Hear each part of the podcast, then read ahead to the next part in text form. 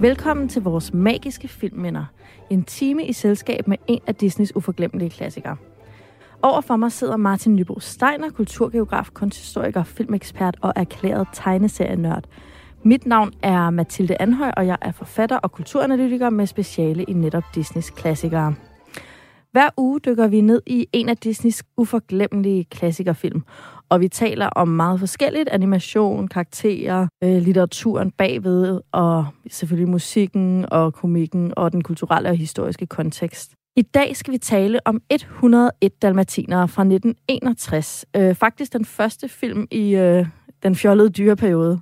Ikke et officielt navn. Øh, ja, og den er baseret på bogen øh, med samme navn, som kun er lavet fem år før, altså i 1956. For mit vedkommende, så så jeg den her film, 101 dalmatiner, alt for sent. Altså sådan i min, i min egen alder. Jeg, jeg synes, den var sådan mærkelig mm. og fjollet, og ja, den greb mig bare slet ikke. Men øh, jeg har så senere bare elsket den på afstand, og synes, at det er en vild sjov film, og den er jo meget, den er jo nem at huske. Altså mm. de her 101 dalmatiner og Cruella de Vil med, ja. med pels og cigaretter, ikke? Men øh, hvad med dig? Jamen, jeg tror, at det her det er en film, som jeg har set på enten lånt eller lejet VHS, også der på et eller andet tidspunkt i, øh, slut 80'erne eller starten af 90'erne. Så det er faktisk en af de, af den her, øh, de her film fra den her periode, som jeg har set øh, og, og havde et forhold til, øh, og, og godt kunne lide, som vi sikkert også kommer til at være ind på. Så det her det er en meget udmærket lille film. Er en, en, en bagatell på mange måder, men det er en, det er en hy, rigtig hyggelig lille film. Og netop hvis det er hygge, man går efter i, i Disney-universet, så får man det her. Ikke? Øh, den er, ja, Jamen, det er rigtig langt. Jeg tror bare, jeg huskede den meget mere ikonisk, mm. end jeg egentlig synes, den var, da jeg sad og så mm. den. Men det kommer vi tilbage til. Det er jo altså historien om uh, dalmatinerhundene Pongo og Perle, uh, der bor i London med deres to ejere, Anita og Robert. Og uh, de får så de her valpe, uh, og alt under fred og idyll, indtil valpene pludselig trues med en skæbne værre end døden. Nemlig at blive dræbt og flået og lavet om til en pelskåbe af ingen ringere end den vidunderlige kvindeskurk. Cruella de vil, Cruella de vil, hvis hun ikke skræmmer, der ingenting vil. Hun smiler som en tjørret krokodil. Cruella, Cruella. Et blik fra hende brænder mig som ild. Robert, hun kan høre dig. Cruella de Vil. Yes, Cruella de Vil. Hun var så til gengæld noget, der ikke skuffede øh, på ingen måde. Det ved gensynet her. Hun er så fed en skurk, mm. synes jeg. Mm. Altså, det er faktisk... Øh, for mig er det kun hende, der holder filmen oppe. Det ved jeg ikke, hvad du synes. Og det er faktisk også kun hende, jeg vil snakke om i dag. Altså, alle de ting, jeg noterer mig, er på en eller anden måde relateret mm. til Cruella de Vil. Det er rigtigt. Man savner hende i hvert fald rigtig meget i hele den lange sådan midter periode af filmen, hvor hun ikke er med, ikke? Hun ja, er... jeg sad også og tænkte på, hvorfor har hun ikke mere screen time? Hun mm. er så morsom, og, og øh, uden at foregribe bedømmelsen af filmen, mange af de andre karakterer, de er gode anslag til noget, men det er som om, de aldrig rigtig bliver det, de kunne mm. sidder jeg med følelsen af. Ja. Altså, jeg føler ikke, at jeg rigtig lærer nogle af dem at kende. Mm. Ja, fordi i rigtig lang tid i filmen, så er det jo så hendes to håndlangere, øh, Harry og Jesper, der ligesom er de skurke, man sådan ser, og som, som udgør den reelle trussel. Hun er på en eller anden måde lidt... Hun er... Ja, Ja, ja, hun... Og højere oppe, eller sådan fjernet taget ud af historien. Ikke? Og, det, og det er ærgerligt, fordi det jo virkelig er hende, der giver sådan øh, truslen, det der helt nærmest sådan overnaturligt præg, plus at man bare bliver draget mod hende, hver gang hun er på, på skærmen. Ikke? Det er da noget af det, hvor man, hvor man ville ønske, at der var mere af hende. Men det er jo måske også meget godt. Ikke? Det er jo næsten altid godt med en karakter, hvis man sidder tilbage med den der fornemmelse af, jeg er ikke træt af den her karakter endnu, jeg kunne faktisk godt få noget mere. Jamen, det er rigtigt nok. Og hun er jo også den, der har overlevet filmen. De der to øh, håndlangerskurke, hun har, de minder mig så meget om dem der i krummerne, og dem i alene hjemme. Mm, mm. Øh, Boris og Ivan. Ja. De der sådan lidt fjollet, øh, men også lidt uhyggelige. Lidt uhyggelige, ja. ja, fordi de var villige til at slå ihjel. Ikke? altså, det er alligevel lidt intenst. Nå, men altså, den her film var en mega succes, sådan rent økonomisk det er meget sjovt, synes jeg. Men, men så fandt jeg så ud af bagefter, altså for jeg synes ikke, den er så fascinerende igen. Men den var bare mega billig at lave, og har derfor tjent sig selv ind mange gange. Mm. Ja, fordi det man jo ser, det gjorde, at man kan også godt se det, når man ser den, det var, at man, øh, altså man, man ville skære voldsomt ned på, øh, på budgetterne for de her animationsfilm. På det her tidspunkt, man havde haft nogle meget, meget dyre, ikke så succesfulde film lige Tone Rose. Tone Rose især, ja, som jo også er vanvittigt smuk. Altså, og, og det man sådan helt praktisk gjorde, det var, at man begyndte at bruge øh, fotokopimaskiner til simpelthen at kopiere kopiere nogle af de enkelte cells, i stedet for at, at male dem op med hånden alle sammen. Så alt det, der ligesom kunne genbruges fra scene til scene, de blev fotokopieret. Og, og det sparede man rigtig mange penge på, og det gjorde jo, at selvom den her film, den, den tjente mange penge, det var, det var en stor succes, men det var økonomisk en enorm overskudsforretning, fordi den kostede kun det halve at lave af, hvad Ton Rose for eksempel havde gjort. Ja. Man flyttede jo også produktionen ned til de nyåbnede Disney-studier i Florida, i stedet for at have dem på, på studierne i Los Angeles.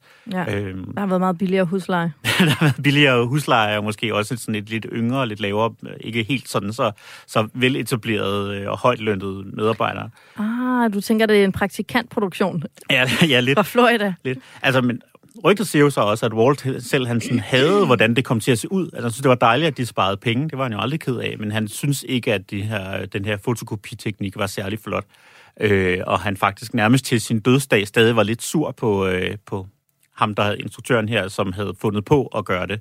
Øh, men, øh, men må det ikke han bliver overvundet af alle de mange millioner, han tjente? Det ville ligne Wall dårligt, ved det ikke? Virkelig være mærkeligt at ligge på sit dødsleje og være sur over den der ene film, der havde en animationsteknik, som ikke var perfekt. Ja, og som man tjente rigtig mange penge på. Som man jo har tjent rigtig mange penge på. Noget øh, helt andet og virkelig sjovt, synes jeg selv, jeg fandt ud af, da jeg sad og kiggede på den her film, det er, at øh, i begyndelsen af filmen er det jo sådan, at de her valpe, øh, Pongo og Perles valpe, de bliver jo kidnappet af, nu skal jeg ikke kalde dem Ivan og Boris, Hej og Jesper. Ja, gode navne. Ja. Hej og Jesper kidnapper de her valpe, og hvor er de henne, når ingen kan finde dem, og Scotland Yard, og altså hele menneskeverdenen er i gang, og så er det lidt ligesom musenes hjælpe her, at Pongo og Perle simpelthen siger, ej, vi må gå til øh, hunde, det hedder Aftenposten, ikke? Mm. men sådan en slags mund-til-mund øh, hunde Ja, og så på en eller anden måde også sådan kodet lidt som sådan en eller anden gang, sådan underground railroad, ja. modstandsbevægelse, et eller andet, ikke? At vi har et hemmeligt netværk, og vi kan skjule nogen, hvis det, hvis det er nødvendigt, og vi kan skaffe informationer, hvis det er nødvendigt og sådan noget, ikke? Hvor man lige får aktiveret sådan sit, uh, sit dyrenetværk. Ja, præcis. Sådan sovende celler rundt omkring, ikke? Ja. Og øh, på engelsk, der hedder den her, som de kalder Aftenposten øh, øh, i den danske udgave, den hedder The Twilight Bark Ja, sindssygt fedt navn. Ja. The Twilight Bark. Også til en ikke-hundeavis, ja. tænker jeg umiddelbart. Men det, der er interessant, det er, at uh, The Twilight Bark blev faktisk navnet på Disney-selskabets nyhedsbrev. Det kom simpelthen ned til at hedde The Twilight Bark. Ja. Virkelig godt, når man finder... Altså, når man laver en genistreg, skal den altså genbruges. Det er det. Så skal den ikke bare dø. Men det er mærkeligt, at man i den danske oversættelse ikke har prøvet at lave et eller andet form for ordspil ud af det. Jeg har prøvet. Jeg sad og tænkte, ja, er nu her. Buffington. ja. ja, men man, jeg var også nærmest skumringsbjeffet. Ja. Eller, ja. Men jeg synes måske ikke, det helt... Øhm, noget andet er, at der jo... Gølitikken. Hvad for noget? Gølitikken. Gølitikken, den skal jeg lige ind og have vinde. Nå, øhm, noget andet er, at der er jo virkelig mange Lady og Vagabunden hunde med i den her hundefilm. Ja. Og jeg synes egentlig, at det blev lidt for meget. Mm. Men nu øh, forstår jeg det måske, det er jo bare en budgetting. De har det simpelthen bare skulle bruge noget, og så har de bare rodet deres gamle Lady og Vagabunden hunden frem. Mm, det tror jeg sådan set, du har ret i. Altså også fordi, at, at, at øh, man brugte jo også den her film, som man gjorde til rigtig meget af at mange af de her tidlige Disney-film, der brugte man jo sådan nogle øh, rigtige referencer, som animatoren så sad og studerede rigtige hunde og tegnede, øh, og i øvrigt også de andre dyr, der er med. Ikke? Og der kan man sige, hvis man havde gjort det en gang, hvis man allerede havde nogen, der sad og noterede ned præcis, hvordan en bestemt type hund bevæger sig, så var der ingen grund til at gøre det igen. Øh. Nej, og det er også rigtigt nok, men altså cameos er jo kun sjove, fordi de ikke er der hele tiden, ja, ja, ja. eller over det hele. Og det der med, at man ser både Lady og Vagabunden og Scott og Trofast, det fungerer bare ikke for mig. Nej, nej. Det, og... Men i det hele taget kan man sige, at der er jo rigtig mange sådan visuelle referencepunkter til sig selv. Selvom øh, stilen, det kan vi vende tilbage til senere, og på nogle måder også er sådan lidt 60'er-agtig, så er der jo helt klart også rigtig mange selvreferencer til Disneys kanon. Ikke? Jeg synes jo især den her... Øh, øh, tjenestepige, som, øh, ah, ja. som de har, er Nanny. tegnet, Nanny er jo tegnet fuldstændig som en af de gode hekse fra... Ja, gode feer. Gode feer, ikke? Øh, og har, har den her sådan, øh, samme kropsbygning, men også hendes ansigt er tegnet på samme måde. Og sådan, og på den ja, måde, og hun, er tegnet, hun bevæger sig på samme måde med den her hoppende, tyngdekraftstridige ja. øh, façon øh, i forhold til øh, de andre karakterer. Ikke? Så man får den der lidt magiske mm den buttede gode fe, ja. som i øvrigt jo også, ligesom de buttede feer, jo bliver, bliver øh, lidt stram i betrækket, når nogen er onde, ja. og øh, ja. ligesom sætter foden ned. Men øh, jeg synes, vi skal starte med at tale om Cruella de Vil. Og vi har jo allerede talt om, hvem er den mest ikoniske skurk i et tidligere afsnit af vores magiske film, hvor jeg jo sagde, jamen det er Cruella de Vil. Hun er på en eller anden måde sådan overgangsfiguren mellem de gamle hekse mm. og de nye, for mig i hvert fald. Ja. Hun har jo også det her halvt sorte hår på den ene side, som de gamle hekse, og så halvt hvide, mm. som jo bliver det, Ursula får. Altså, jeg føler, hun meget sådan visuelt også er den her indimellem karakter. Ja. Øh, og, og det er så fascinerende, at hun både har resterne af den her meget elegante, selvkontrollerede, Mm. adelige type. Det er jo helt tydeligt, hun er rigere end Anita, hendes veninde. Ja, ja. Og sådan, det der, det vilde gods er jo også, fordi hun er på en eller anden måde er ædelbyrd. Mm. Mm. Så hun har den der gamle aristokrat-dame mm. i sig. Og så har hun samtidig den moderne, hysteriske, temperamentsfulde businesswoman, der kører som en gal og forhandler sig ud af alt, og er den her sådan vanvittige slavepisker-chef over for sine øh, undersåtter. Mm. Og det er bare, det fungerer bare sammen. Og jeg ved ikke hvorfor, men det, Mm. jeg synes bare, det, den rammer den lige røven. Ja. Men Jeg synes, det er meget interessant, fordi jeg var inde og læse og sige, at nogle af animatorerne har været ude og sige, at de har inspireret af hendes look til nogen af sådan, altså gået efter sådan et old Hollywood øh, look, så det var øh, Olivia de Havilland, og det var Lauren Bacall og sådan noget, som man havde brugt som sådan visuelle øh, referencer til det her. Øh, og så har man så alligevel valgt at gøre hende, altså at gøre hende sådan grotesk på en eller anden måde i ansigtet. Hun er jo ikke smuk. Nej. Øh, Ej, det er som om, hun har fået stød. Altså, Ja. ja. er blevet sådan en skelet med stridende hår. Ja, og der synes jeg jo, det er meget sjovt at kigge på, at nu der har så været altså, to live-action-film, som Disney har lavet med Cruella de Vil som karakter, til at dels en live-action genindspilning af 101 Dal- Dalmatiner, hvor det så er Glenn Close, der spiller øh, hende. Og, God også, casting. Rigtig god casting. Og, og i den nye Cruella, hvor det så er Emma Stone, der, øh, der spiller hende. Så begge to er sådan meget smukke kvinder, ikke? Øh, og, og på en eller anden måde, så, så er det lidt overraskende, at man er gået væk her fra, netop fra det der, man jo gjorde i de gamle Disney, hvor de her onde hekse var smukke, men onde, ikke? Jo. Altså, så, Jo, også fordi, at det der jo øh, karakteriserer, hvad skal man sige, udviklingsarken for de gamle hekse, det er jo, at de starter kontrolleret, smukke, mm. øh, poised, altså sådan, hvad hedder sådan noget, altså øh, fører sig værdigt og elegant frem i verden. Og så på et eller andet tidspunkt, så overvælder deres onde følelser dem, så de sådan går amok i en eller anden form for monster meltdown. mm. Øhm, og det er jo det, vi ser. Vi ser det nok allerklarest faktisk i den første i Snevide, ikke? da hun bliver til heks, og man bare Ja. sådan, nå okay, nu ser hun så ud Nu udenpå, sådan- ja, ja. sådan som hun er inde i. Men det er et tema, vi har i Askepot, der er der jo ikke på den måde overnaturlighed til i, i den onde øh, del af filmen. Men som vi talte om, da vi lavede afsnittet om Askepot, så er der jo det, at hende der, moren, stemmoren der, hun skifter stemmeføring. Altså Mm. hun taler på to måder. Hun taler meget sødt og næsten lidt slæsk. Samle det op. Og så andre gange, så er hun sådan, dit lille fjols. Så kommer det sådan ud i stemmen. Ikke? Jo. Og der er jo det ved Cruella, at der er skruet så meget op for Mm. monster-kvaliteterne øh, hele tiden. Ja, altså altså hun visuelt. er på max hele tiden. Ikke? Hun er på max visuelt, ja. men hendes stemme har faktisk stadigvæk lidt det her med, at hun taler, ah, Anita Darling, mm. og så er hun sådan, idioter. ja. øhm, og det, jeg synes faktisk, stemmen har mere hekse, Mm. mm. altså karakteristika, fordi den veksler, og den der vekslen er en vigtig del af, af at de her heksefigurer kan være så tæt på det almindelige samfund. Det kunne de jo ikke, hvis de rendte rundt og var vanvittige hele Nej, nej, tiden. nej. Det er jo derfor, hun kan begå sig og have en eller anden form for relation til Anita øh, og alle andre. Det er jo, fordi hun godt kan tale Mm. øhm, på en normal måde. Ikke? Men visuelt er det bare fuldstændig stukket af fra start til slut, og ændrer sig heller ikke. Der er ikke nogen udvikling i hende sådan visuelt. Jo, der er selvfølgelig der, hvor hun kører bil, og hun bliver sådan helt... Øh, ja. dæmonisk øh, og skifter farve. Det er måske hendes monsterforveksling. Men en af de ting, der er ved alle de her genfilmatiseringer af Disney-film, det er jo den her trend med, nu skal vi forstå heksen. Mm. Øhm, som jeg altid, hver gang der kommer sådan en film, tænker jeg på øh, i Sex and the City, når Miranda og Carrie sidder og taler sammen til et baby shower hos en af deres veninder, der skulle have børn. Og Miranda siger, at heksen fra Hans og Grete er bare virkelig misforstået, fordi prøv at bygge dit drømmehus, og så kommer der to møgunger og æder det. altså hele den her, wait a minute, lad os lige se det her fra heksens synspunkt. Ja. Ikke? Jo, jo. Og det er jo en skønt, det er et skønt greb Mm. at sige, lad os nu lige forstå den her vanvittige karakter. Ja. Og det har jeg sådan lyst til, når jeg ser den her 101 Dalmatiner. Men allerede i den her version, synes jeg faktisk, at Cruella, hvis man lige lukker øjnene for det mest vanvittige, er ret øh, relaterbar. Hvordan har du det? Modbydelig, darling, som sædvanligt fuldkommen bræd. Er det ikke en ny pels? Jeg gør mig selv lov, darling. Jeg elsker pelse. Jeg tilbeder pelse. Og jeg hader mænd. Jeg er færdig med jer alle sammen. Jeg skal tage hævn. Bare vent. Jeg mener, hvad jeg siger. I fjolser og kør lidt. Idioter. Benappes af politiet. Altså, punkt nummer et.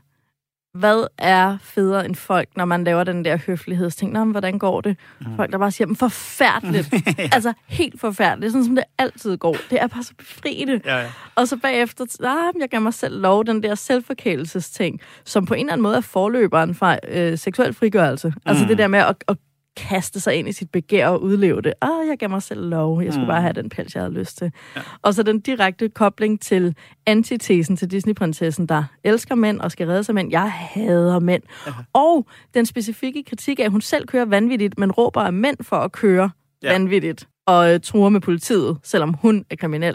Altså, det er bare så mega fedt og grineren, og ja. hun er så iskold over for dobbeltmoral. ja. Hun er, giver sig selv så meget hen til sine egne. Ja, jamen, det er bare... Ja, sin egen lyster og sin egen alt muligt. Altså, hun er... Hun ja. er og hun er ligeglad med... Hun ren drive på en eller anden måde. Ikke? Og så kan jeg også godt lide, at hun ikke... De gamle hekse havde jo typisk de smukke unge kvinder. Mm. Det gør Cruella ikke. Hun ja. hader den ægte fjende, nemlig øh, sin venindes nye kæreste, der ikke kan lide hende. Ja. Altså mage til hverdagsdilemma. Ja. At man har en veninde, der får en kæreste, der synes, man er nederen, og lige pludselig kan man bare mærke, hvor uvelkommen man er. Mm. Det er da bare så nemt at relatere til. Helt sikkert. Især hvis det, og det ved vi jo så ikke, men hvis Anita tidligere ligesom har været med på at, dele det der livsstil, måske også ja. har været sådan lidt ude i swing London og, og have det lidt ja. sjovt, ikke? Altså nu bliver hun bare sådan rigtig kedelig derhjemme. Kedelig. Og... Med, med, med, med, jeg ved ikke, hvor mange hunde, ikke? Altså det er... Ja, plus det der med, at så får hun en kæreste, der er kunstner. Det er nok det værste, der kan ske for en kvinde. ja, det er, hvis ens veninde får en kæreste, der er kunstner, og som tager sig selv seriøst. Ej, jeg føler virkelig ja. Cruella der. Ja. Ej, jeg synes i det hele taget, altså jeg synes, det er værd at snakke om, hvor utrolig nederen Robert er, eller Robert er. Ja. Han er simpelthen så træls. Altså det er, det, altså, og mega strengt. Altså nu spiller du det her klip af sangen Cruella det Vil fra starten, som jo er en rigtig fin lille sang. Der er ikke så mange sange med i den her, men den, det, det er sådan set en meget god lille sang. Men inden for historiens logik, så får vi jo så at vide, at han senere har udgivet den her sang øh, og tjent mange penge på det. Og tænker, det er da vildt røvet at gøre over for din kones veninde. Altså, mm, Præcis. sang om altså, og det irriterer mig også altså, det der med. Han kunne da godt lige have lavet sangen lidt om. Så, ja, altså, et andet lidt navn. Om et, andet, altså. et andet navn. Nu har han fået den her gode idé og nogle sjove rim, som han da godt lige have, havde lavet om Luella mm. Baville eller et eller andet, så det, så, så det ikke var helt så tydeligt. Becky with the good hair, som Beyoncé sang ja, for et par år siden. Ja, ja, øh, det tenderer vel også bare vaskelse. Ja, altså ja, at udgive en sang med fuldt navn og så videre. Øhm, men det værste er jo det der med, at det skal ligne, at Robert bare ikke kan lide Cruella de Vil, og det er okay, fordi hun er ond. Mm. Men det er som om, at man, i hvert fald i 1961, hvor øh, filmen er fra, lidt overser, at han jo virkelig disrespekter sin kæreste. Helt det er jo ikke ikke vigtigt med Cruella de Vil. Det er Ja. vigtigt, hvad siger din kone? Mm. Altså, er hun interesseret i at være veninder med hende? Hvorfor er hun det? Gå til det med nysgerrighed. Ja, ja. Fornemmer du, at hun ligger under for en, en dominerende og usund relation? Jamen, så tag det op. Mm. Men det der med, at hun står og siger flere gange, hold nu op, Robert, og nej, nej, nej, Mm. og, og han holder ikke op. Ja. Han bliver bare ved. Og så for, når hun så er på besøg, så larmer han og spiller ekstra højt. Ja. Am Ej, en fam træls, lortekæreste, hvis der nogensinde var en. Ja.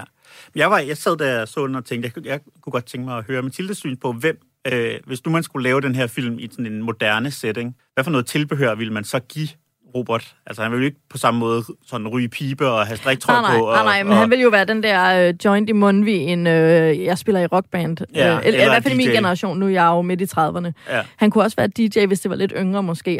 men, men det til side, så, så tænker jeg... Hvad for noget det- tøj ville han have på, tror jeg, hvis vi, vi mødte Robert i dag? Altså nu har han jo det her pullover og, øh, Ja. ja. og slacks, øh, Robert her. Hvad for noget tøj ville han have på? Hvis han Jamen altså, hvis det var i min tid, så ville det jo bare være ej, de der skinny jeans. Ja, Converse. Aldrig har Og- ejet andre, andre sko end Kun Converse, og sådan helt hullet også. Og sådan, åh, jeg er sådan en, du ved, down and out musiker, men i virkeligheden, så betaler mine forældre min husleje. Ja. Ugh, Robert. Ugh. Men der kan man sige, altså den der type ville jo så ikke være sådan en confirmed bachelor, som øh, Robert er i starten. Han ville jo være sådan en, Forfører. en, for, en dameven, ikke? Jeg er totalt dameven. Ja. Ja, men det er jo måske også, det kan være, vi lige skal vende tilbage til det. Filmen starter jo med, at øh, Robert netop er, han er vel tæt på at være sådan en pebersvend, ikke? Ja, altså ja. han, øh, jeg ved ikke, om man skal tro, han er 30 år. Jeg ved Mm. heller ikke, hvad der er acceptabelt i 1961. Nu har mænd generelt lidt længere sådan snor Mm. i forhold til, hvornår de gifter sig og får børn. Men det er jo sådan, at Pongo-hunden tænker, ej, det går ikke. Det her er for, øh, det er for trist en tilværelse. Vi må simpelthen få en kæreste. Og så sidder han og kigger ud af vinduet, og her kommer min yndlingsscene jo, hvor han får øje på sådan en øh, intellektuel kunstner med en øh, intellektuel mynde. kunstnerhund, en mynde, ja. Ja. Åh, oh, jeg skulle undersøgt hunderaserne ordentligt, tænker jeg pludselig på. Nå, og en sådan øh, opstoppernæse, overklasse dame med en... Er det en lille bulldog, hun har måske? Ja, det tror jeg. Øhm, Og sådan en, en, øh, en posh, skinny, skinny bitch med sin pudel. Og, yes, lige præcis. Øh, ja. Og det er bare... Det er så komisk, for der er bare noget om det. Altså det der med mennesketyper og hundetyper. At, øh, at de flinke folk har altid en golden retriever eller en labrador. Og sådan, det kan man bare altid stole på. Men han sidder så, indtil han får øje på Anita med Perle, og bare tænker, wow, Mm. der er en anden øh, slank kaukaser, ja. tilforladelig kaukaser-type, og en øh, dalmatiner-dame. Og så løber de ellers ud og går tur og møder hinanden, og de bliver forelskede. Altså, men det er jo nok også noget af det, der generer mig med den her film. Den bliver lidt kedelig Mm. i det der med øh, Anita og Roberts Ja. ikke-karakterer, ikke? Mm. Det der med, altså han er jo lidt et røvhul, men vi får ikke rigtig... Det, altså filmen synes jo ikke, han er et røvhul. Nej, nej, nej. Filmen synes jo bare, at han er totalt ufejlbarlig good guy, der selvfølgelig hader den onde, og bare er klog, fordi han har gennemskuddet hende. Og Anita, altså hvis vi godtager præmissen om, at Cruella er nederen, hvad jeg har svært ved, for jeg synes, hun er så grineren. Ja. Men hvis vi godtager det, hvad er så Anitas problem? Altså en ting er, at hun ikke kan sige fra over for det her frødende monster, der vælter ind ad døren. Kan jeg godt relatere til. Mm. Virkelig svært. Også gamle venner fra lang tid siden, som man har en anden relation med, og så skulle lige pludselig trække tæppet væk under dem, fordi man har indset, ej, jeg er ikke særlig tryg i dit selskab. Ja. Det er meget svært. Men hvorfor kan hun ikke tale med sin kæreste om, at Cruella gør hende utryg, og hun har svært ved at sige fra over for hende? Mm, mm. Hvad er det for et pseudo-forhold? Ja. Hvor hun er sådan, nej, Cruella er god nok, selvom alle kan se, at hun er bange for hende. Det synes jeg bare er psykologisk overfladisk. Mm. At hun ikke engang selv kan mærke, Ja, okay, jeg har, jeg har en lidt giftig relation her. ja, ja. En Men hun har, altså, hun har jo overhovedet ingen karakter, vel? Fordi det er jo, det er jo så også det, at, at man kan sige, ellers skulle det jo være det, sådan, det moderlige. Det er jo ellers det, som Disney tit giver til de her voksne kvindelige karakterer, ikke? Men altså, den, Ja. den har Perle jo så. Altså, det er jo ligesom hende, der er moren på en eller Ja, anden ja. måde, ikke? Og hun er heller ikke, og det er også irriterende, for hun er ikke andet end mor. Nej. Hun er en af de der ligesom, øh, hvad hedder det, Kengo og Kengo-barnet der i, ja. I Peter Plys, ikke? Hun er, hele hendes karakter er moderlighed. Ja. Der, der er ikke noget andet, hvis du tager moderligheden fra hende, så ved vi slet ikke, hvem hun er, vel? Mm. Så er hun bare et blankt lærred. Øhm, og så er der jo også, det er jo også der, hvor Anissa bliver så anonym Mm. øh, på en eller anden måde, som, som en ellers en hovedperson, ikke? Fordi Nanny og Perle er begge overdrevet moderlige. Ja. Altså både sådan, de vil beskytte, og de vil give omsorg, og alle de, altså de, de er ude og agere, sådan Nanny prøver at smække døren i for røverne, og Perle redder hundene, mm. Og sådan, Anissa gør ingenting. Mm. Og øh, de der almoderlige figurer står jo så også i kontrast til Cruella, som er antimoren. Mm. Og det, der bliver lidt forvirrende, det er, hvor er Anita i forhold til Cruella? Ja. Hun er bare sådan en uh, undertrykt uh, tøffelhelt Ja. af en eller anden art. Tøffelhelt ja. Hvorfor, hvorfor gider Cruella være veninde med hende? Det er vel også rigtig kedeligt. Altså, det var... Men det er jo, fordi hun ikke siger fra. Altså, Ja, det er jo, fordi Cruella er typen, der skal have minions, ligesom Mm. Blair i uh, Gossip Girl. Så hun er selvfølgelig veninder med Anissa, fordi Anissa gør, som hun siger. Ja. Altså, og så er den ikke længere. Men øhm, det, der er jo også er sjovt i den her mor- og antimor øh, ting, der opstår, fordi Cruella vælter ind og vil rive valpene fra Perle. Og hun begynder at tale om, hvornår kan man tage børnene fra sin mor, eller hvornår kan man tage valpene fra deres mor? Mm, to uger, tre uger. og det er sådan lidt, ja, en ting er, at du vil tage dem fra deres mor, men du vil også flå dem og lave dem til pels, det- som du vil have på, mens du besøger moren. Og så hele det her med, at på en eller anden måde valpene jo børn. Ej, men det er jo virkelig en morbid Ja. øh, skurk på en Mm. eller anden måde, der taler så åbent om, at hun vil flå de der valpe. Mm. Mm.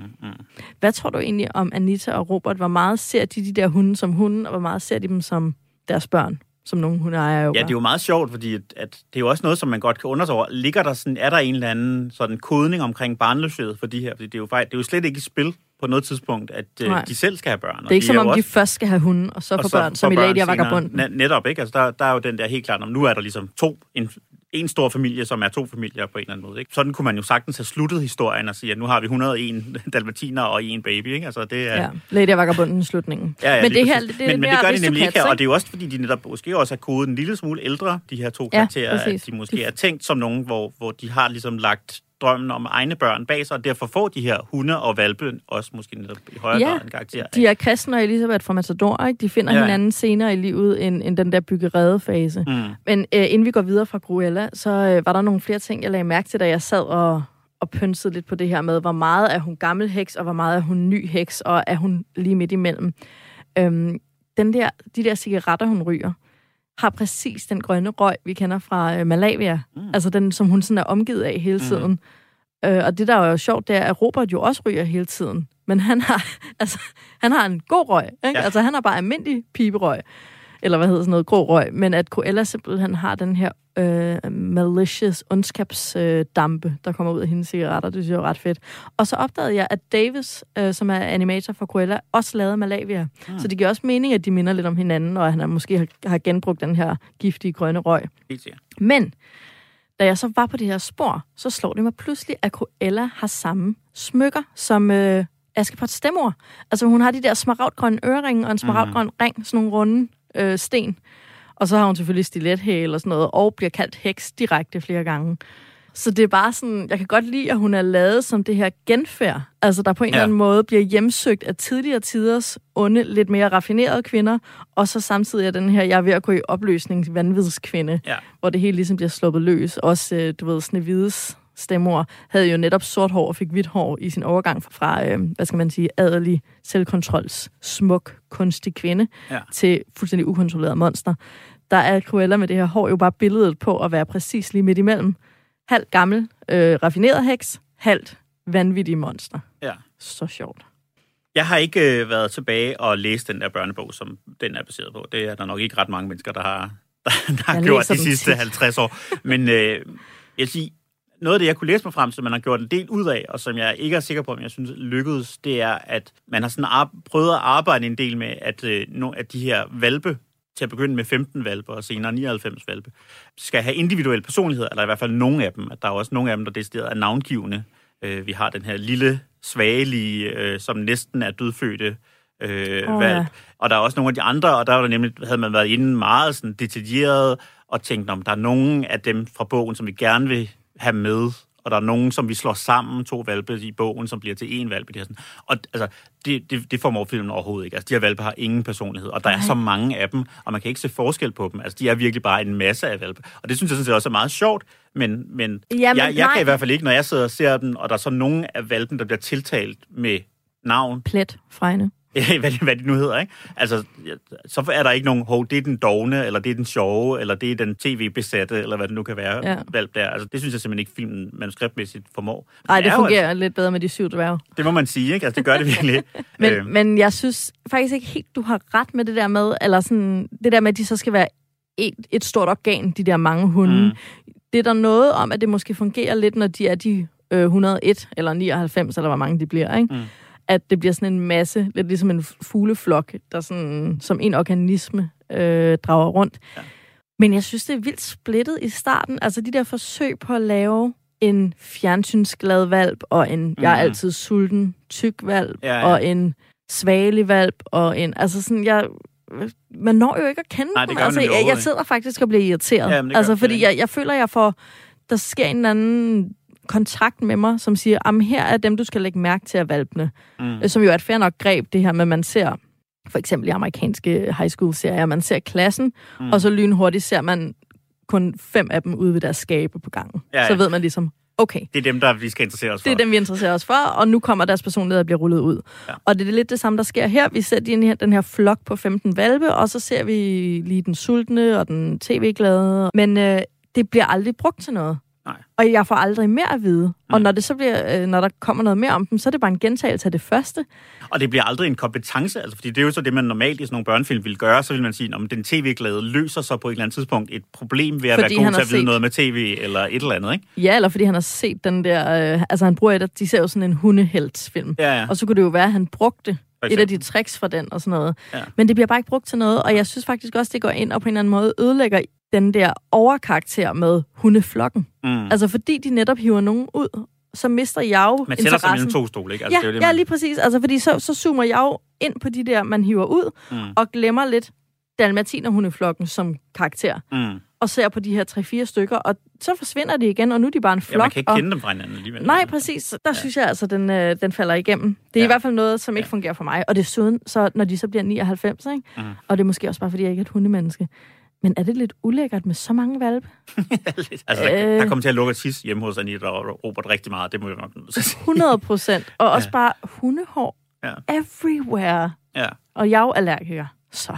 Ja, det er det. Ja, så det er jo ikke en rar film for mig at sidde og se. Nej, nej, det er rigtigt.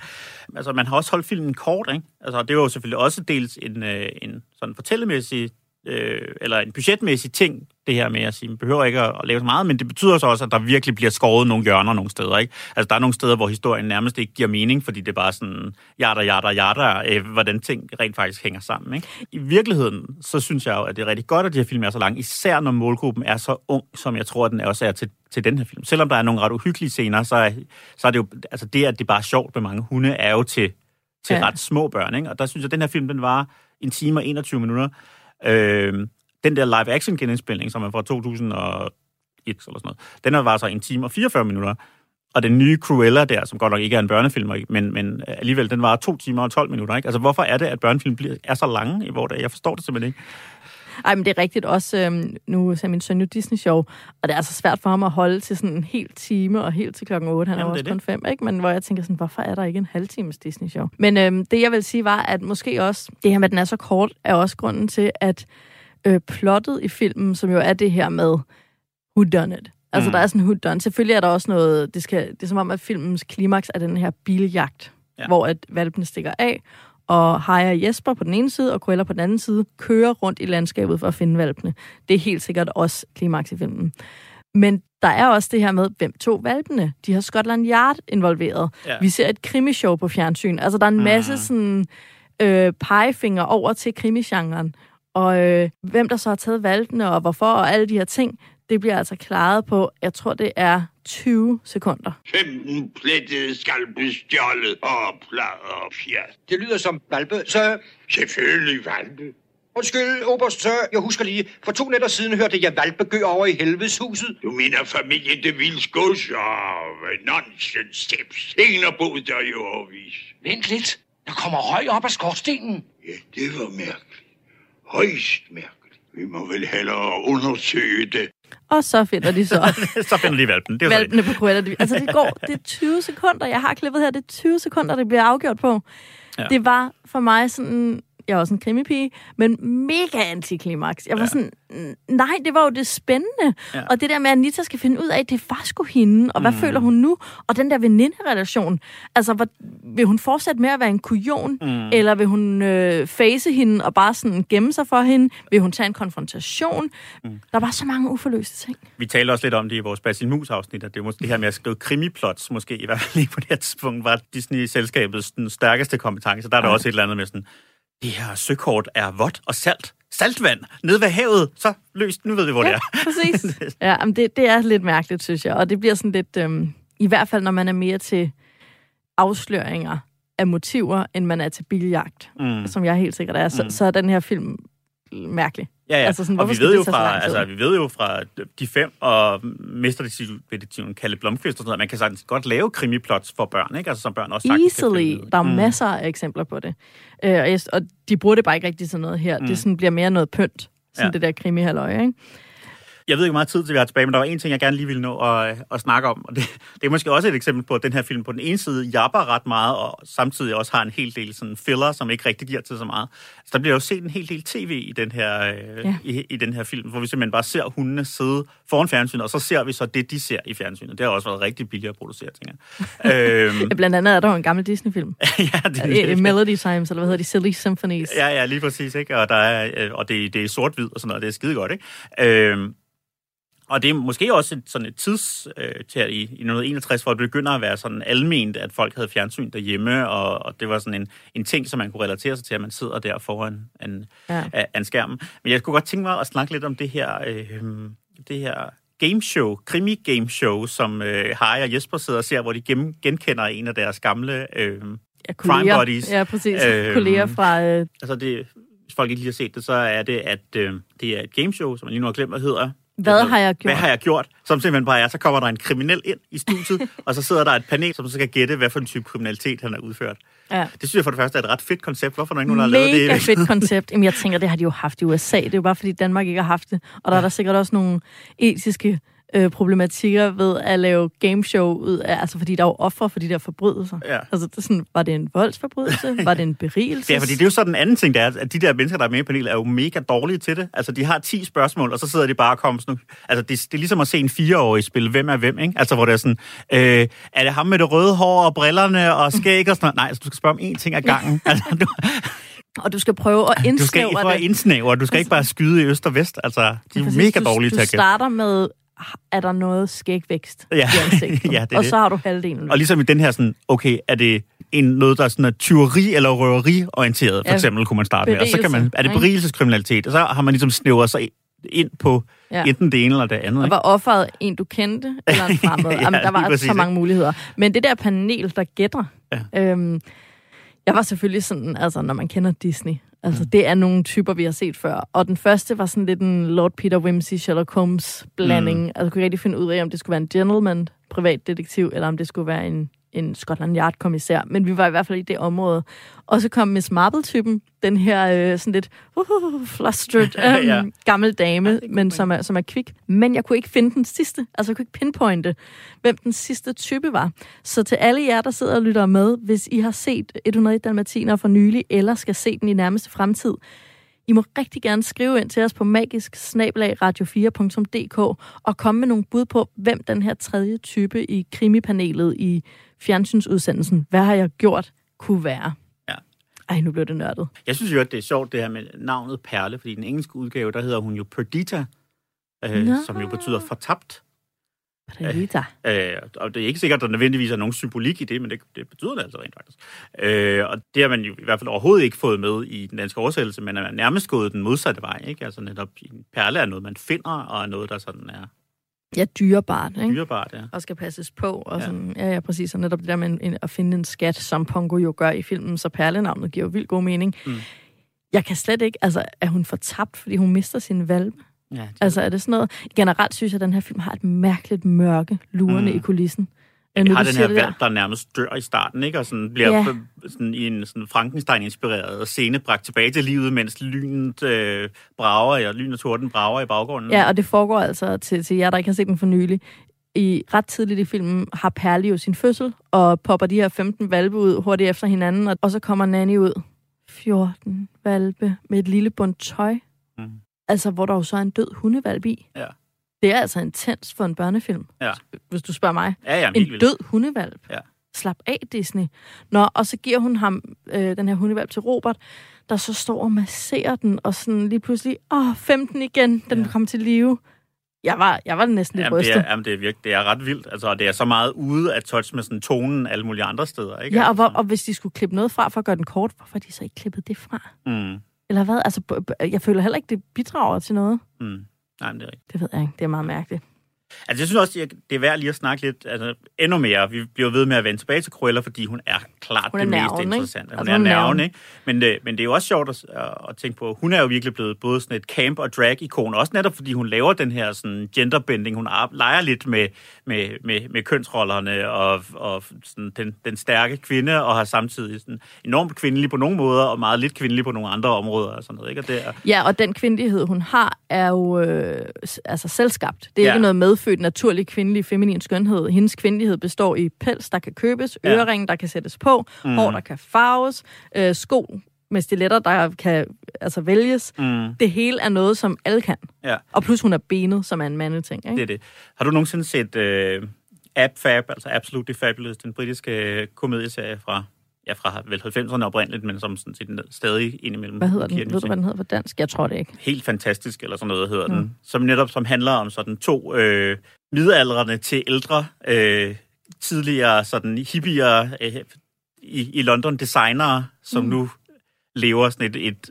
Det er meget svært at forklare, hvad den handler om, fordi den er utro, meget sådan opkørt, men det handler netop også... Altså, de er nemlig også sådan nogle, der bare er skruet op til 11 hele tiden, ikke? Mm. Øh, og især øh, Patsy, tror jeg, hun hedder, i hvert fald Joanna Lumleys karakter i den her, er helt klart inspireret af, af Cruella de Vil. Altså, hun er også blevet sådan en arketype på den her, øh, sådan, den, den vilde og ud- udsvævende og, og dekadente sådan overklasse kvinde, men som også er virkelig er the life of the party, ikke? Den, som ja. alle kigger på. Ja. Øh, Jamen, jeg, jeg fik lidt, øh, du ved, Blanche fra Golden Girls, pantertanter der, ikke? ja. Altså, men den så der- bare meget mere øh, sådan dramatisk på en eller anden Lige præcis. Men ja, hun er jo en arketype. Det er jo også derfor, hun er, hun er sjov at lave film om i dag, fordi hun er jo også den her karrierekvinde. Mm. øh, samtidig med, at hun er old money, ikke? Altså, Jo, hun jo. er, de her, hun er begge de her ting. Det er jo sjovt at tænke, når nu er 61, så er vi ligesom på vej ind i, i 60'erne, og der har vi altså er der jo nogle sådan lidt progressive ting i den her politiske dels, er der sådan det her med at sige, om det er den unge kunstner, øh, der The struggling artist er den gode, altså folkesangeren er den gode, Ja. og de onde, det er del, selvfølgelig er det de rige, der har arvet penge, mm. men det er også kapitalisterne. Ja, ja, ja. Ja, det det er er det. klart. Og så måske deres, øh, deres håndlangere fra arbejderklassen. Det er heller ikke den rigtige arbejderklasse, der er de gode, vel? Det er sådan, øh, Ah, nej. det er sådan den, den, den Raffineret. middelklassen i, i, i selvforståelsen i hvert fald. Ikke den solidariske middelklasse på en Men, men Og det gør der god det- ikke at have penge. Det er jo Ja, det, der, ja. det, er det, der er det vigtige, at Mm. det handler ikke om at blive prinsesse eller komme på Ja, en eller anden ja. måde op i eliten. Når Anita står og siger, at det går jo nok, altså det er for at glorificere netop den der tilgang til, der er ikke nogen grund til at kæmpe sig ud af arbejderklassen. Vi er lykkelige. Ja, ja. Samtidig er der også den her sådan meget, meget underligt underspillede sådan pelskritik, ikke? Altså, hvor det er sådan, altså, er, Ja. er pels dårligt? Det vil de fleste jo nok sige i dag, men det var jo ikke den udbredte holdning i 1961. Og, men altså, hundepels, ja, der kan, vi- sætter vi måske grænsen alligevel, ikke? Altså, Det er jo lidt som at sammenligne det at være ikke-vegetar med øh, for eksempel den vestlige tilgang til, at man ikke må spise hunde i Kina. Ja, Altså, det er jo en kulturel ting. Selvfølgelig må de ikke lave pels, du må ikke lave pels af dalmatinervalpe, mm. men du må godt lave pels af mink. Ja. Det må du så ikke mere. Det skal vi ikke tale om. Men du ved, hele den der, det er jo fordi, der bliver blandet noget dyr ind. Det er jo ikke mm. en pelskritik som sådan. Det er en Jamen, hundeelskerkritik. men det er alligevel en del af, af hendes dekadence, Cruellas dekadence, det her med, at hun elsker pelse, ikke? Jo, jo, det er en del af hendes dekadence, men hun bliver først ond, når hun vil lave hundepels, mm. tror jeg. Men det er jo også derfor, hun er jo ond, fordi hun er antimoderlig. Mm. Det er jo det, at hun ikke føler moderligt for hundene, ligesom Anita og Nanny og Perle gør. Ja. Og derfor vil lave dem til pels. Det er jo der, hendes, hendes store søn er, ikke en stor forbrydelse. Det er, at hun ikke har nogen moderfølelser. Ja. Det er slemt. Bad woman. Øhm, og i øvrigt, i forhold til det der 1960'er-aspekt, jo, de fattige er gode, men det er jo også det er jo fedt det der med, at der er ikke nogen gode rige. Mm. Og det er jo et vigtigt element af de her, nogle af de her 60'er-film, øh, ligesom i Robin Hood, at de rige bliver alle sammen onde, fordi mm. kapitalisterne er onde, eller de adelige er onde. Altså, der kommer det her, hvor i forhold til de første film, der var det jo sådan, ja, der var den onde dronning, men Snevide var jo den ægte arving til herlighederne, og hun var jo god. Mm. Hvor i de her film øh, i 60'erne og 70'erne, der bliver det meget mere sådan... Jo, der er også nogle onde i arbejderklassen, altså Harry og Jesper, men de der øh, Medusa også i Bernard og Bianca, ikke? Altså, Mm. det er sådan noget griskhed og kapitalisme. Det er der skurkene findes, ikke? Mm. Så skal vi til at gøre et Disney-regnskab op, og det betyder, at vi øh, skal have udpeget vores klimaks, der hvor filmen er allermest Disney-perfekt og magisk. Og vi skal se, om der er nogle tokhommer at komme efter, som er svære for os moderne seere at overvære. Og så skal vi give nogle forkyllinger og trække lod om, hvad vi skal tale om i næste uge. Hvad har du at sige, Martin, til tokhommer og klimaks? Jamen, jeg er faktisk lidt i tvivl om min, øh, min tokrummer. Øh, ikke fordi jeg er i tvivl om, hvad det var, fordi det var det øjeblik, hvor jeg sådan rent faktisk krummede tær, da jeg så den derhjemme. Så Det er der var altid ikke så meget at tvivl om på den måde. Øh, men hvor jeg faktisk er i tvivl om det, om det var min egen dobbeltmoral, apropos det, apropos det vi talte om lige før. Øh, det er der i, øh, i flugtscenen, hvor de har kæmpet sig igennem sneen, alle de her øh, 101 hunde, øh, og så kommer i ly inde på en tilsyneladende forladt gård, hvor dyrene stadigvæk er tilbage på en eller anden måde. Øh, og hvor hundene så går hen og så drikker mælk direkte fra koens patter, hvor jeg kunne mærke, Oh, det synes ja. jeg faktisk er lidt underligt. Altså, det Ja. synes jeg faktisk... Og det, i virkeligheden er det jo skørt, ikke? Fordi vi, man kan sige, vi, vi drikker jo komælk, det gør jeg i hvert fald, og, øh, og jeg elsker sådan set sådan noget råmælk taget direkte, altså nærmest sprøjtet direkte ud i et glas og drikke det, mens det stadig er varmt. Det er ikke mange gange i mit liv, jeg har prøvet det, men når jeg har været på gårdbesøg og sådan noget, så har jeg nogle gange prøvet det. Det kan jeg faktisk rigtig godt lide. Nu kan jeg mærke, at det er min tokhommer i dag. ja. det, er, det er, at du Men der er alligevel råmælk. noget andet. Altså på en eller anden måde kunne man måske godt lige have lige sprøjtet det der mælk ud i en skål til de der valpe. Eller jeg, jeg synes, Du det er synes lidt simpelthen, at hundene i filmen er usiviliserede.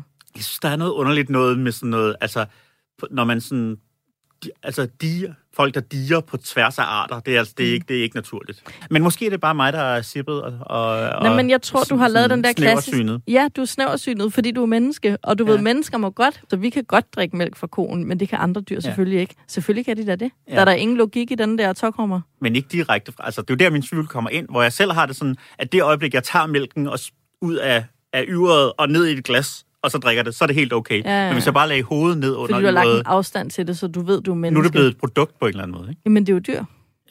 Det er det 21. århundredes helt store dilemma, Ja. ja. vi taler om her. Det er svært. Det er det, folk kommer til øh, vores magiske film minder om. Det er for at få, øh, få sat emner på dagsordenen. Præcis.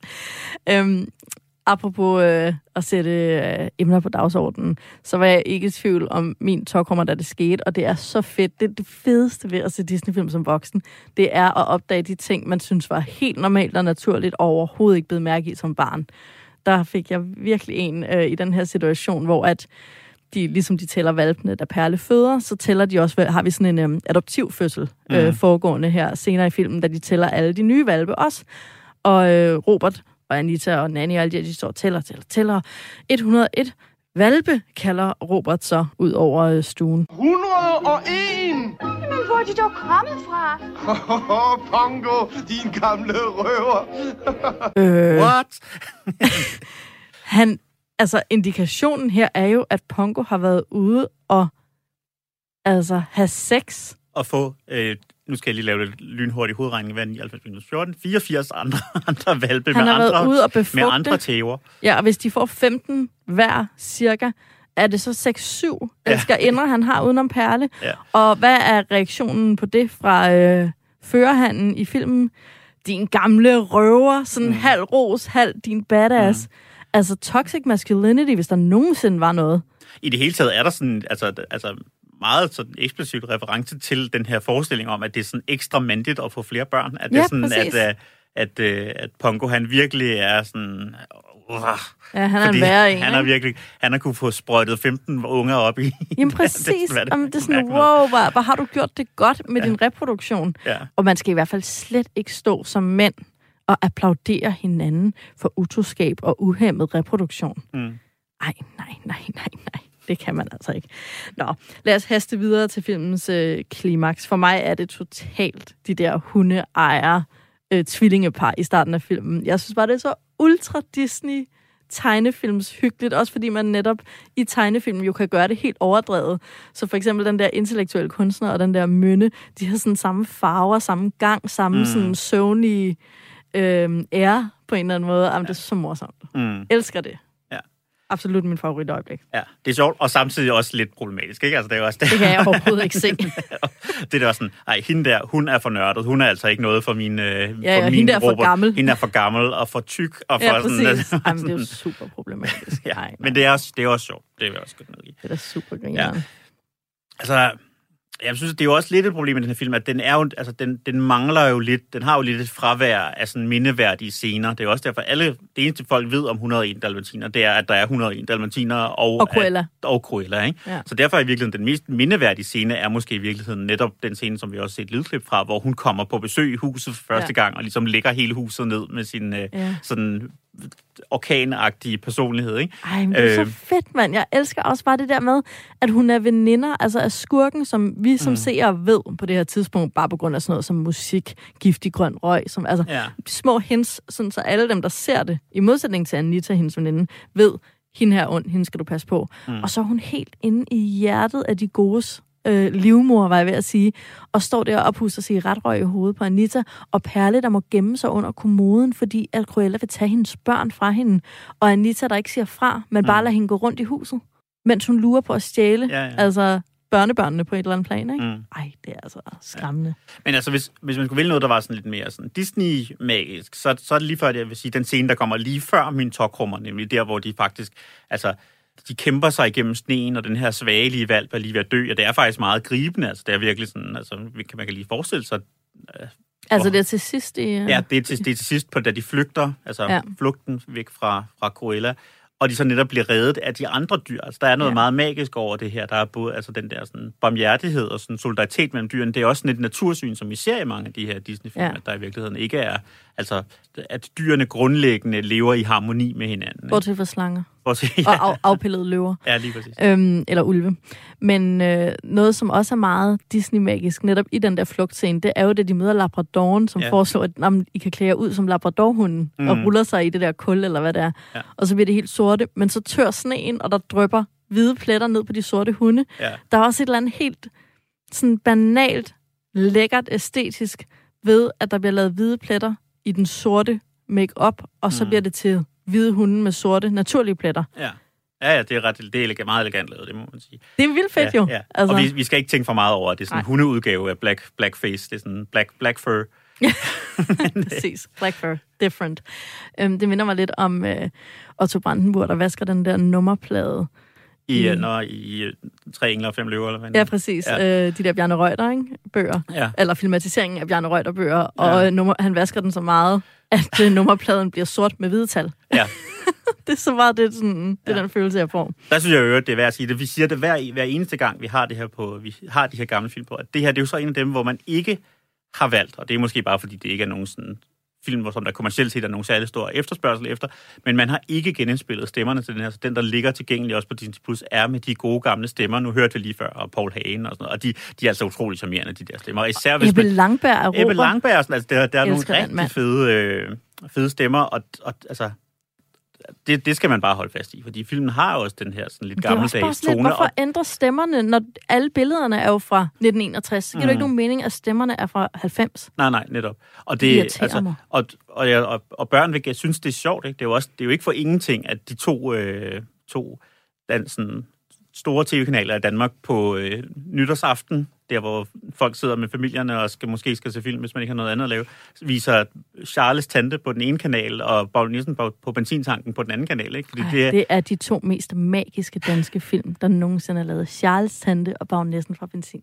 Ja, lige præcis. Og, og det at høre de der stemmer, det er jo bare fedt. Altså, det er nogle Ja. gode... Øh, så, altså, det, det, jeg synes, det er godt, at man ikke Plus har det gjort det. kulturarv. Det er ja, bestemt Mm, nemlig. Nå, meget, meget, meget vigtigt. vi skal selvfølgelig give nogle forkyllinger til den her film. Og jeg var vildt glad, da vi skulle se den, og jeg tænkte, ej, den er sjov, den er let, den er øh, morsom, komisk, Cruella er for nice. Jeg synes ikke, den fungerede. Altså, mm. da Mm. jeg så den anden, altså her, øh, her til i dag, jeg er stadigvæk vild med Cruella. Jeg, mm. Mm. Altså, jeg, hun er lige så fed, som jeg huskede hende i filmen. Det er ikke noget, Ja. jeg har bygget op bagefter. Hun er fantastisk. Men alt det andet, Mm, ej, jeg ved sgu ikke. Altså, jeg, jeg var helt nede på to forkyllinger, mm. og jeg troede, jeg ville være oppe på fire. Ja. Ja. Så jeg er helt overrasket. Jamen, jeg ligger også og, og, og venter imellem øh, mellem, øh, to, og, to og tre, vil jeg sige. Altså, jeg, øh, selvom den kun var en time og 20 minutter, så keder man sig også. Det er virkelig en, Ja, film, der godt, jo. det er virkelig en film, der godt kan second screenes til. Ikke? Der sker ikke, ikke særlig meget, og ikke på den der sådan meditative Peter Plus-agtige måde, men bare på sådan lidt, lidt kedelig måde. Øh, så derfor vil jeg måske i virkeligheden gøre noget, som er lidt kontroversielt at kigge på vores rangorden og sige, okay, hvis jeg giver den tre, så ender den på niveau med Robin Hood og Peter Plus. Og hvis jeg giver den to, så ender den nede på niveau med Bernard Bianca og, og, og Bambi, Som er de laveste. som er de lavest rangerede. Og jeg tror altså, det er dernede, vi må, vi må Ja. være. Jeg, jeg, jeg er enig, og, og ja, det er totalt snyd at, at du ved, lave matematikken i det på en eller anden måde. Ja. Men, men jeg var så enig. Men altså, Altså- det, det kan jeg godt afsløre som, øh, som øh, gymnasielærer, der har holdt rigtig mange eksamener igennem tiden. Nogle gange tænker man altså også på det tital, man lige har givet, når man overvejer. Altså, det må man teknisk set ikke. Nej, Men øh, nu, nu og spoiler du gør det heller ikke. Og- Men underbevidstheden gør, Underbevidstheden gør det, og nogle gange gør overbevidstheden det også. som i dag i Ja. vores magiske filmvinder. Jamen ved du hvad, den skal have fire forkyllinger. Og øhm, det gør altid lidt ondt at give en Disney-film noget som helst mindre end seks forkyllinger. Men øh, jeg var skuffet, da jeg så den. Den var bedre i mit hoved, end den var på, på min skærm. Mm. Det må jeg sige. Lad os få trukket lavet om, hvad vi skal se i næste uge. Og øh, der skal vi til Disney Renaissancen. Alle de virkelig store, bravende succeser fra 90'erne. Og vi har et par tilbage. Vi har Pocahontas, vi har Mulan, vi har øh, Bernard og Bianca, SOS Australien. Mm. Altså, jeg har ikke været så vild med Pocahontas, men de andre to er nogle sindssygt gode film. Jeg tror, jeg har det på præcis samme måde. Nu må vi, øh, nu må vi se. Nu ser vi på op her. Nå, jeg kan godt folde sammen den her. Mulan, står der. Ej, den er god. Sådan, den er en, altså, det er en sindssygt Den, god film. Ja, det er det ikke. Og jeg fik den, jeg så faktisk Mulan ret meget samtidig, som jeg så 101 Dalmatiner. Mm. Og bare som et eksempel på, at jeg kan huske, at jeg synes, 101 Dalmatiner måske ikke var fantastisk, da jeg sad og så den. Jeg var vild med Mulan. Ja. Og når jeg, altså sådan, også jeg har set den senere i mit liv, det var en sindssygt god film. Mm. Ja, Altså, det er det. Den, øh, den glæder vi os meget til at skulle se igen, og selvfølgelig også til at skulle snakke om den i, i næste uge. Ja. Ja, det bliver jo øh, det bliver dejligt. Så går turen til Kina i det 4. 5. århundrede, eller sådan noget. Sådan noget det, retning, jeg lægger ikke hovedet på blokken, men øh, noget kinesisk oldtid, du ved. Dengang derovre. Og så er der jo bare tilbage at ønske god søndag fra begge os til alle jer. Og så sige farvel for denne gang til alle 101 dalmatinere. En stor dalmatinerplantage med masser af hunde i leg. Jeg er sulten, En mægtig menage bliver vores plantage det dejligste hundehjem. We'll have a Dalmatian plantation where our population can roam. In this new location, our whole aggregation will love our plantation home.